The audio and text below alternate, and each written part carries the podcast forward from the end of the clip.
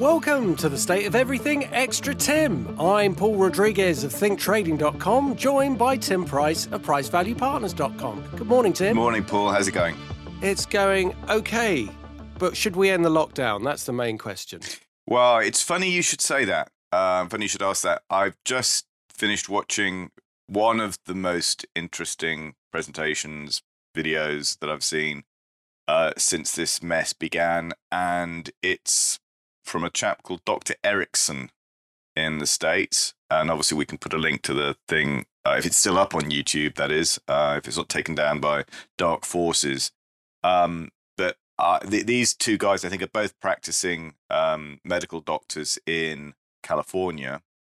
And after listening to these guys and listening to some asinine interjections by members of the uh, mainstream media, uh, funny that uh, I was left with the well, I, I, my immediate tweet in response to this is it is looking increasingly likely that the Great Depression of 2020 was brought to us all quite unnecessarily by scared politicians, grandstanding experts, and an appalling media. Good job, guys. Um, so these guys aren't having any of it. Uh, and they, they, I mean, they make a lot of points, and it, I'd encourage anybody to, to, to go firsthand rather than have me parrot uh, an abbreviated and distorted uh, piece of what they say. But it, if I just cite one thing, they, they make the point that this may be the first time in history where uh, we've quarantined healthy people rather than sick people. Yeah. It doesn't none of it makes any sense. If we look at um, what Nassim Taleb, like trying to sift through what this is all about and going back to when we initially started talking about the virus and we weren't sure because we just didn't know what it was about then we there was so much disinformation but Mm. some people will write on it saying, no, no, this is bad, and etc. etc. Now, taking a risk perspective, which Nassim Taleb does, who I you know, Mm. respect highly, and he was saying, look, we don't know what this is, so you need to lock down quickly and early. But the government Sure. government didn't. But now I think we've, to be fair, I think we've got some better information. I mean, they don't need the ventilators apparently that. Um, The ventilators may be doing more harm than good. well, yeah. So they've got a bit more information about that, and um, the numbers so far in a country like Sweden, where they haven't really done very much other than let the general public, you know, be sensible, and it yeah. seems like they are being sensible, and it seems like that seems to be working. Well, So- the if you remember, I don't know if you saw the Swedish doctor virologist that we've chatted about in the past, possibly a week uh, or so ago. Uh, Giesecke, I think his name is, but it was on. Uh, I think it was lockdown TV via UnHerd. But he was someone who was highly critical of of Neil Ferguson and the Imperial forecasts of like half a million deaths, etc., etc., etc. But um, I think what what that what that gentleman was basically saying was, you know, this thing is, you know, COVID, coronavirus is everywhere. Everyone's going to get it. So the you know the the kind of the the the, the so so called poo pooed herd immunity thing is actually a it seems to be a perfectly realistic way of of you know of handling it. Now I c- can accept that in the early stages when when data was you know scarce and people were understandably very concerned, you know politicians made decisions. I mean, it's like i- i- our job is dealing with uncertainty. It's, I mean, the nature of investing or trading is dealing in uncertainty because we don't know what the future holds. So all we can do is use whatever analysis we can and make rational decisions on a, a risk a risk adjusted basis. That's what every investor does or, or should be doing. So I can understand why politicians made the decisions they did at the height of the crisis.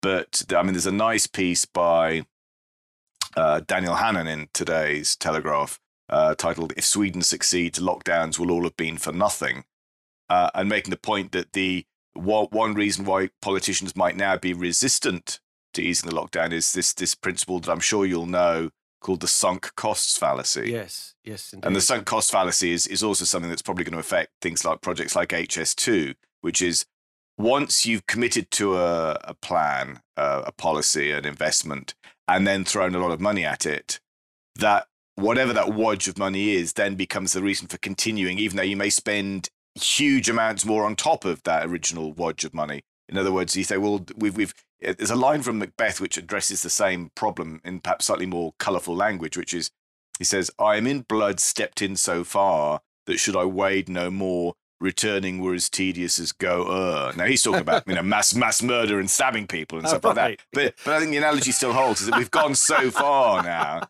that we can't go back. You need to kill everybody.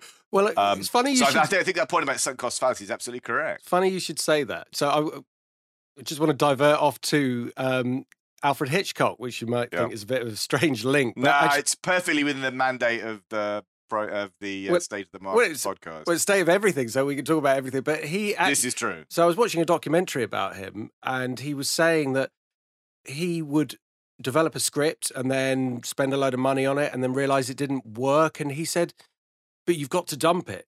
If it Mm. doesn't work, you dump it and forget about it and leave it there. It doesn't matter if you spent."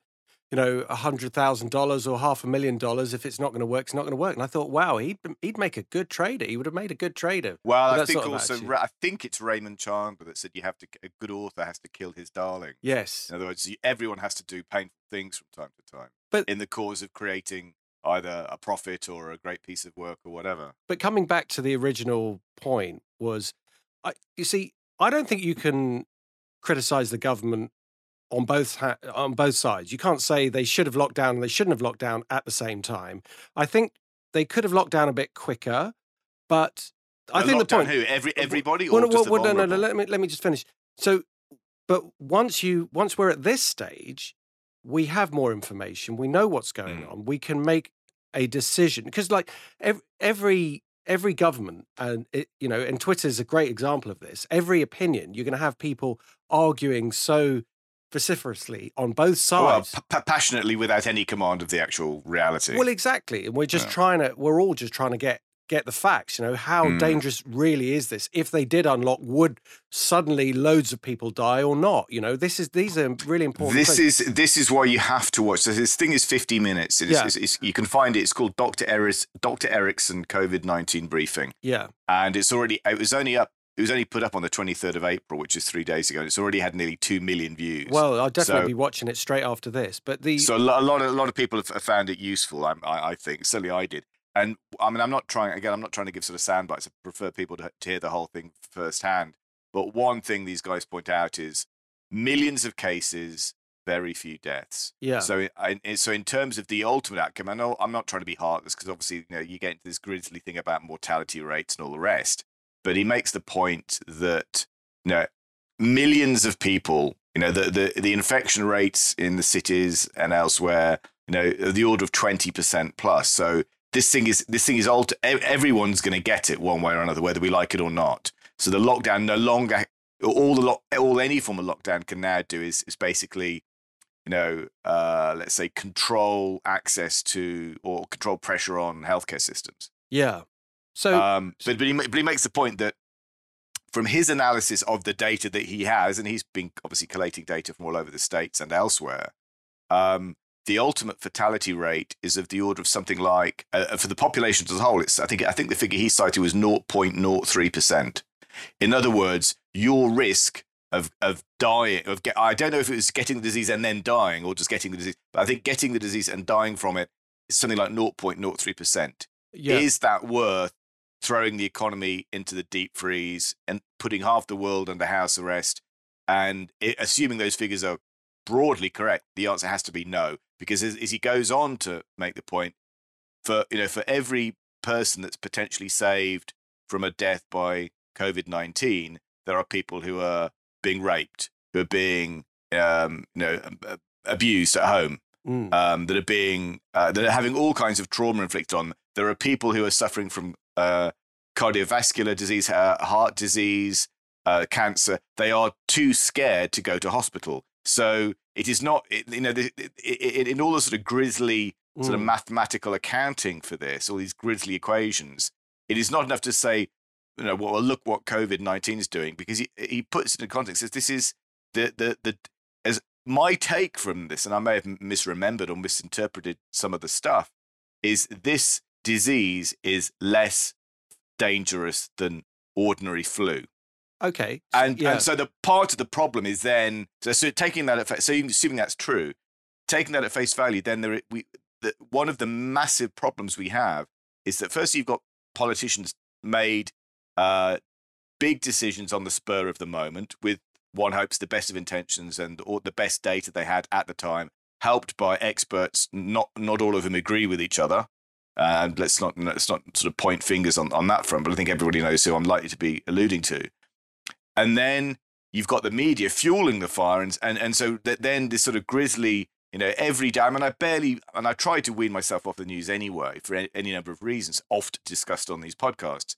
But one thing it is achieving nothing is basically just having this annual sort of like this this, this uh, daily sort of taxi bill number of oh so many people have died yeah but people die all the time people yeah. die of various things so yes. it's not like covid-19 has replaced all the other forms of dying yes. uh, right now so this thing is being badly badly reported wildly overblown arguably by people in the mainstream media who i hope will have no future once this pandemic is over because they've because they've they've they they're, they're they're part of the problem, not part of the solution. Before all this blew up, I did a quick Google search, found on the BBC website, I have to say, uh, a report that was put out on the 4th of December 2019. And I had to get it up again while we were talking because I almost can't believe the numbers.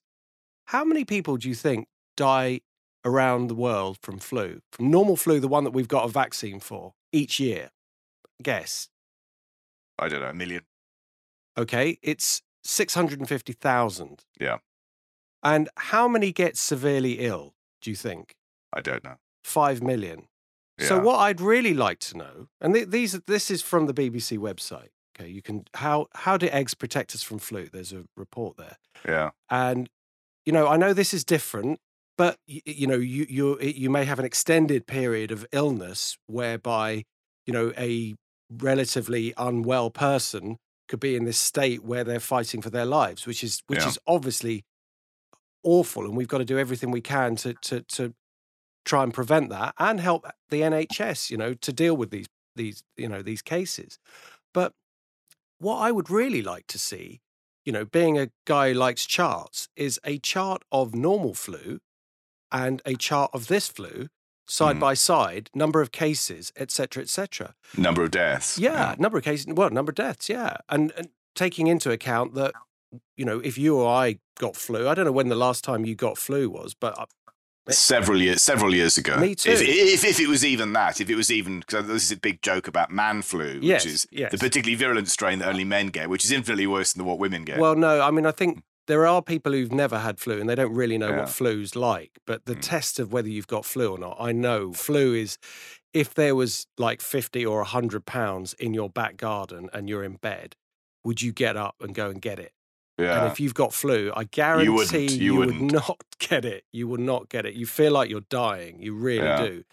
And and that is that is the thing. That's what flu feels like.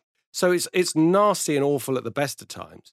But you know, just trying to sift through exactly what you're saying. You know, there are businesses out there that are dying themselves. Yeah. You know, people are being sensible. You go out, they will. I know some people are idiots. I know they they won't they won't get close. They get close to you. They walk a bit close to you, but well, they but, jog. They jog close to you. Yeah, Jog, exactly. joggers have become the new cyclists. Yeah, you know, it, it is annoying. I mean, I was I went for a run on the heath uh, the other week, and I have to say, there was uh, people were just too close to each other, and I thought, yeah. well, I'm going to just do this really early in the morning, not not at a normal time. Mm. But there was one very very big guy out running, shouting, "Get out of my way!" Which I thought, probably didn't need much much much prompting if you see a really well, big yeah. guy. Well, yeah, he was like jogging towards you. It was it was quite abusing, really. But I suppose I shouldn't laugh. But but anyway, so you know, your businesses are are going under because of the these decisions, and I think we're at the point where, you know, we're, we're at a, I think it seems like we're at a tipping point where if they don't relax it fairly promptly, people are just going to relax it themselves anyway. Yeah, and and and devil take the hindmost. Yeah, I, I you know I think the, the general public will follow what the government says to to a large extent. I think it helps that the weather's better. Mm. Um, but you know, it, it, is it is something that I think we should we should definitely start easing the lockdown restrictions now. Get those get businesses back on track, and let's just see how how things are. You know, even if you have to lock down again, I think it's yeah. worth it to do it. Um, but that that's just my opinion. And uh, if, if the number in numbers in Sweden look terrible, I would be of a different opinion. I'd say no, they've obviously made a mistake, and you know But- it wasn't that awful. From, from what I recall having seen, Sweden's numbers don't look that massively different from anybody else's. But don't they don't necessarily look an awful lot worse no, no, they're not. I in mean, light of the relatively relaxed stance they've they've had. So there's another thing, I, I, another quote I wanted to use, and I've used it before because it's one of my favourites. But it's uh, this is a quote from Keynes, the, uh, the the Economist, and this is in relation to the uh, Great Depression. We've involved ourselves in a colossal muddle, having blundered in the control of a delicate machine, the working of which we do not understand. The result is that our possibilities of wealth may run to waste for a time, perhaps for a long time. Now that strikes me as the perfect way of describing what what you know this accidental combination of sort of government plus experts plus journalists has created, which is well, I think we can agree it's a colossal muddle. yes, yes, And also, they, so I've I've I've taken issue with the the the language of a delicate machine in the past, being being a sort of uh, I suppose a, a perfectionist, but the where I previously said you know it's not a delicate machine because the economy is us. If you accept the the metaphor of economy as a machine, then we've we've royally screwed it up. Mm. Well, I, I, I'm hopeful that you know things can bounce back quickly, relatively quickly. You know, if if mistakes are made are recognised and things reversed as soon as, as possible. You know, but I, I accept there's a lot of damage that's been done, and it's not. But it would fast. be it would be it would be inaccurate to call this, if you like, a coronavirus uh, depression. The coronavirus was the straw that broke the camel's back. yes, But what actually provoked the well, actually, uh, uh, credit to Sean Corrigan for, for calling this the Great Suppression, which is a very good way of putting it. Um, but the Great Depression or Great Suppression is not coronavirus; it's the government governmental response to coronavirus, which is lockdown. yeah, And as we've already just briefly alluded, that has secondary and, and tertiary impacts that are, have nothing to do with the original uh, illness. it's amazing that Germany are already starting to lift their restrictions, isn't it? I mean, it's Yeah, I mean, uh, well, I think one thing I would- that lots of lots of questions have to be asked after this, and you know, I'm not sure the media is necessarily focusing on the right ones now, if if they ever have.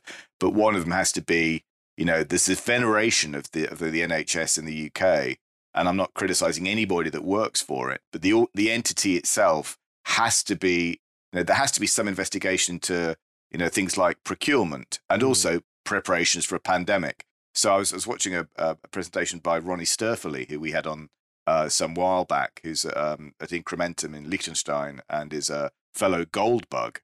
And he, you know, he makes the point that um, you know, it, I was going to make, I was going to make a, I was going to quote him on something. I've, I've managed to derail my train of thought, but um, I, I think it was along the lines of, yeah, this is this is not the coronavirus crisis. It's it's it's the the second order effects imposed by politicians that uh, that people ought to be bearing in mind. But since I mentioned Ronnie, might also add that you know if this isn't the perfect environment now for you know gold and, and real assets, then I, I frankly don't know what what will be. Yeah. Yeah. So, with that in mind, we had a question that I've spent a few minutes this morning trying to find, and I don't know where it came from now because it was a few days ago. Um, so I can't locate it. But the the the the gist of the question was: if you can't buy gold bars, is it a good idea to start buying gold, perhaps silver coins as well?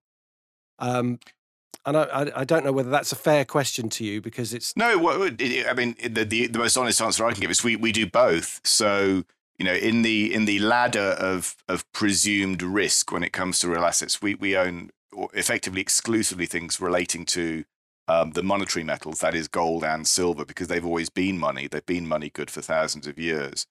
Um, so the starting point for that really ought to be bullion itself, physical bullion, and that clearly can be done. You know, you can buy coins, uh, particularly silver coins, because so inexpensive relative to gold uh, as, a, as a dollar price per per ounce.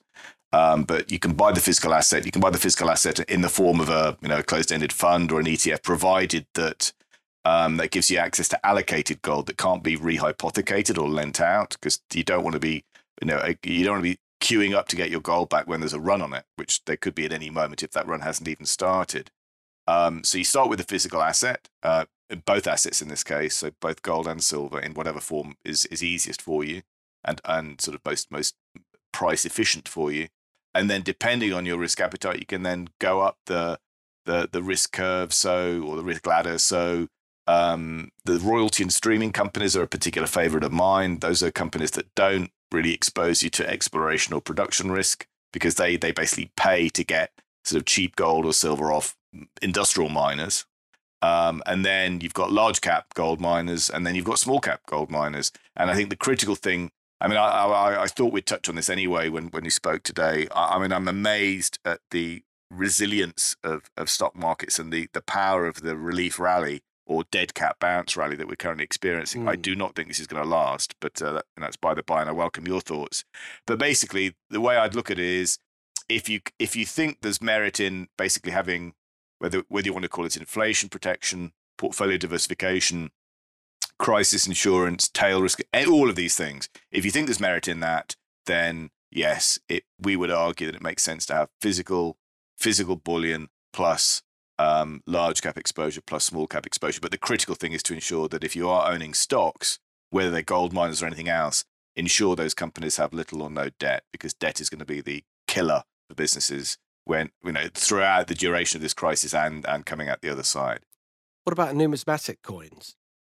Uh, I, I don't know enough about them to be mm. honest. So that but they're absolutely you know part of part of the part of the game, but you you need to be a specialist in that. That's the stuff that has a value above and beyond the sort of nominal nominal value of the coin. Yes, indeed. I when so collector's item stuff. So when when that question was asked, that's what I what I thought the person meant. You know, and and exactly that. It's a mm. specialist mm. area, and you'd you'd have to speak to an expert about it. Yeah. Um, and because there's all sorts of other reasons why you might want to buy a numismatic coin as opposed to just like a straight gold bar or straight gold coin. Mm. But um, but that's that's for the individual really. It depends on their risk and their their appetite, sure. etc. Um, so great. Look, we've got another question that came through. Actually, it's in four parts, so we'll take it one part of, at a time. I think just for the sake of simplicity, from Julian Spencer via email. He says, really enjoying the Extra 10 podcasts on the t- on top of the usual state of the markets. Well, thank you very much for that. Um, his question is a question about cash. And you say, you talk about cash not being a good place to have your money currently, mainly due to security risk with banks. However, I would like to point out the following. Each government, so number one, each government backed bank obviously provides 85,000 of cover, 85,000 pounds of cover. So as long as your cash is not concentrated, you should be fine. SIPPs may be a more tricky risk. Now, a SIPP is a something that's peculiar to the UK. It's a self-invested self self-invested personal portfolio. Yeah, I think they call it a 401k in America. So yeah. if, if you know what that is. So um so I would just interject very quickly if you are relying on that 85,000 pounds worth of cover from the government, then there's serious problems. Sure. Um, in the first place, sure. and how long it would take for that cover to to actually pay you out could be, you know, quite a long time potentially. But but let's let's. uh It's a question for you, Tim. So. Yeah, no, I think you. I, I think you've beat me to the punch. That it, so if you're if you're uh, expect if you're relying on the eighty five thousand coverage under the Financial Services Compensation Scheme, then um, you might also want to bear in mind that the whole nature of fractional reserve banking is conditional on on people never actually um, calling questioning the existence of the the nature of the banking system. Because if everyone goes to get their money out of the bank at the same time, the bank falls over. Um, in other words, the, the whole thing is a Ponzi scheme. The whole thing is a shell game, and it's reliant on that never happening, on there, on there never being a mass migration of deposit holders to get their money back because that money doesn't exist. Mm. The bank doesn't have it. Um, so the financial services compensation scheme is fine in theory, but in practice, if it were actually called upon, I'm not sure it would. I'm not sure that wouldn't fall over either. Yeah. But let, us just work on the presumption that it it, it, it does have validity. Yeah. Um, then it's it, it's certainly prudent to spread the risk around so that you you don't have that exposure to begin with. But obviously, for the very well heeled, that's easier said than done. So one reason for that for that precise reason, what we've recommended to clients is instead of having let's say meaningful slugs of cash on deposit in the bank own a short term government bond fund instead. So uh, own the equivalent of like UK T bills or, or very short term UK gilt out to maybe sort of two, three year maturities. Yeah. Um, so that in extremis, and this is really in extremis, you know, protection, you know, it, you would probably rather be um, a, a, a, you'd rather be you'd rather have the UK government as your counterparty than than you know XYZ Bank yes. PLC. Yes, indeed. And um, yeah, so on the basis of government, on the basis government is effectively printing money at will, it seems unlikely they will now need to raid bank accounts for the same question mark. One, one would hope so. One, would hope so. Absolutely. Also strikes me as, politi- as political suicide and would only create more instability in the financial system if they decided to raid the bank accounts. Unless, of course, you're a left wing Corbyn government, thankfully not an immediate risk. Mm. It also seems highly unlikely that they will let the bank fail.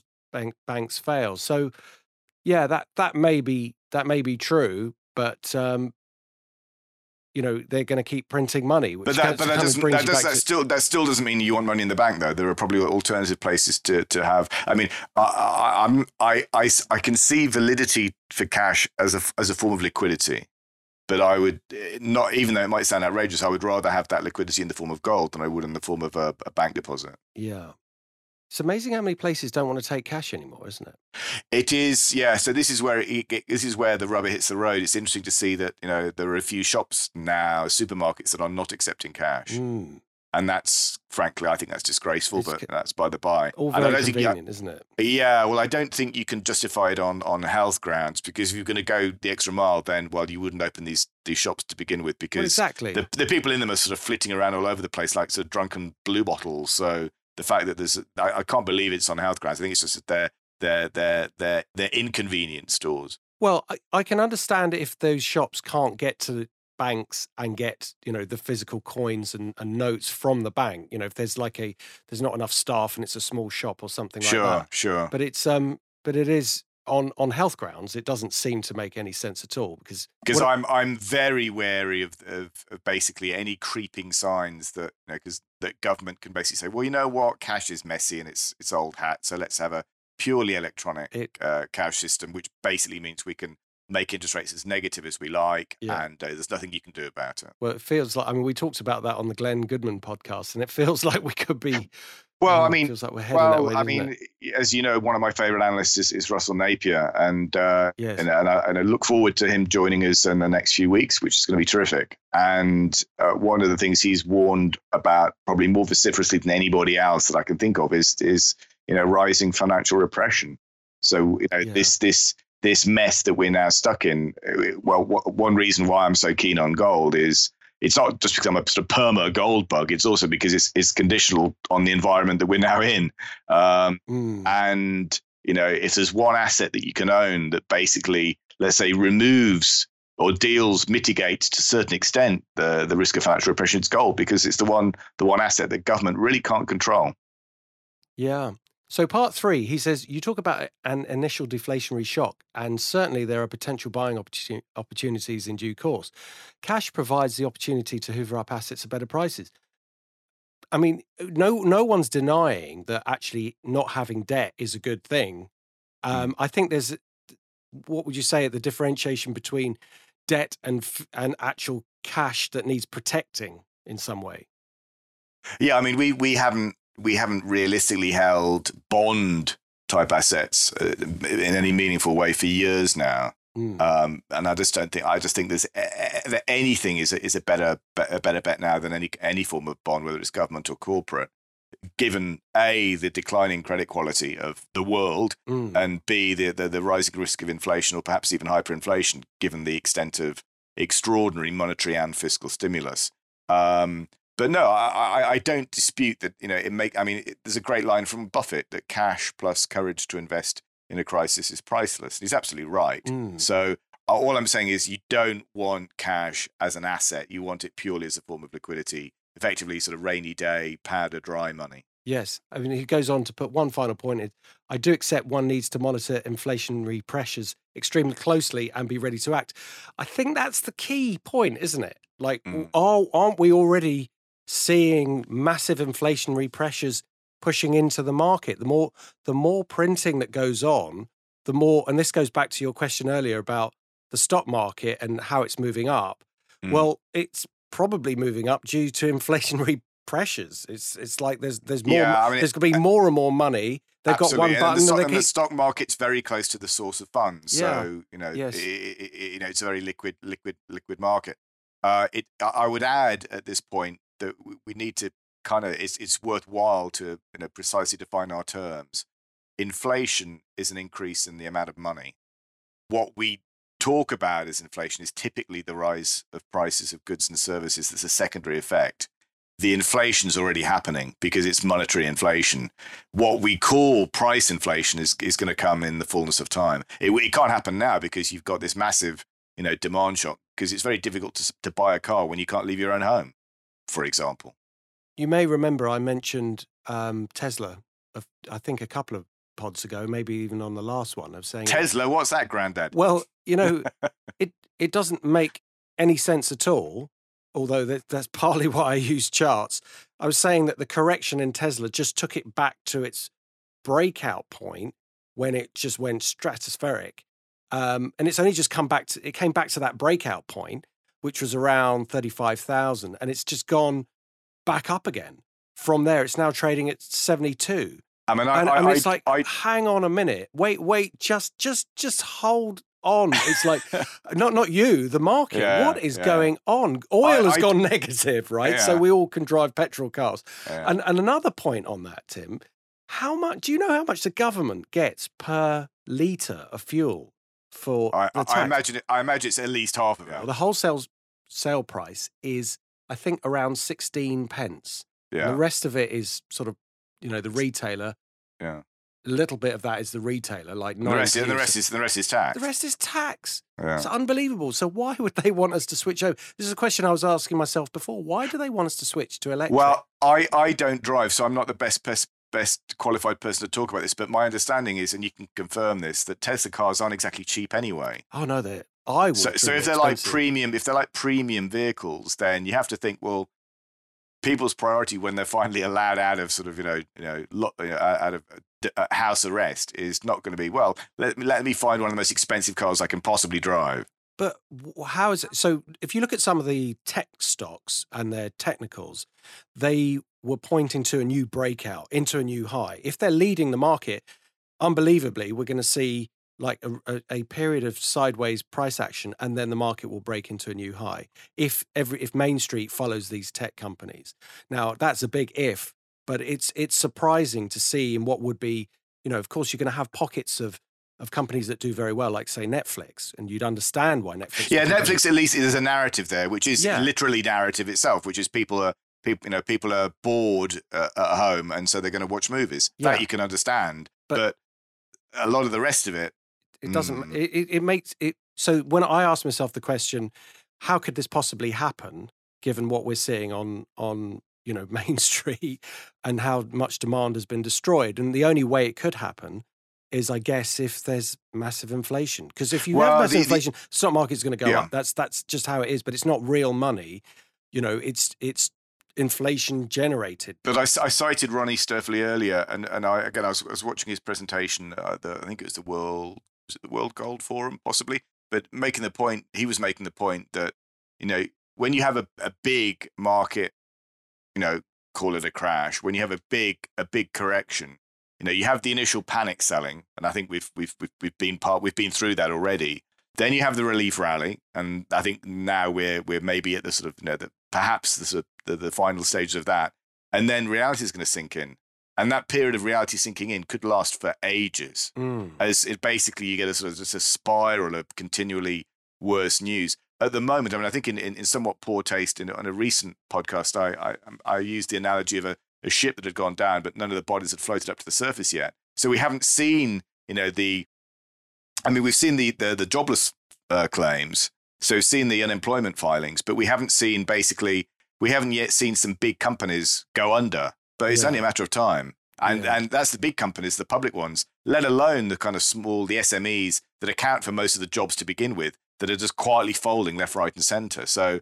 Uh, yeah, like you, I think there's a, the, the broader market, the broader stock market is, you know, and particularly pockets of it in the tech sector, but the broader stock market is just utterly delusional now. Yeah. So we'll we'll see. I mean, obviously, that's the thing you mentioned at the top of the show. We deal in uncertainty, Mm. and if somebody said, "Is there a chance that the you know S and P can collapse?" Yeah, of course it can. It can break the lows. It It's- could even it could even possible. reach new highs. Yeah, of course. It's it's that's every scenario's on the table. The other thing I'd add is is again to cite now the the great man himself, Buffett, that you know you shouldn't really. This would be my advice anyway. You shouldn't really consider holding a stock for five minutes if you're not willing ultimately to hold it for five years. Mm. I think you need it help. I mean, again, this is the investment perspective rather than the trading perspective, but uh, it just strikes me that you you really want to have conviction in what you own right now. And so, and also, let's let's say for the sake of argument, for people who are looking at portfolios and are looking to try and rebuild and you know you know uh, you know and, and, and rejuvenate portfolios, you don't have to make it back the same way you lost it. Mm. So on that bombshell, we will see you next time. Thank you so All the much. Bye bye. Bye. This podcast is for entertainment purposes only. Please do your own research or contact a professional advisor.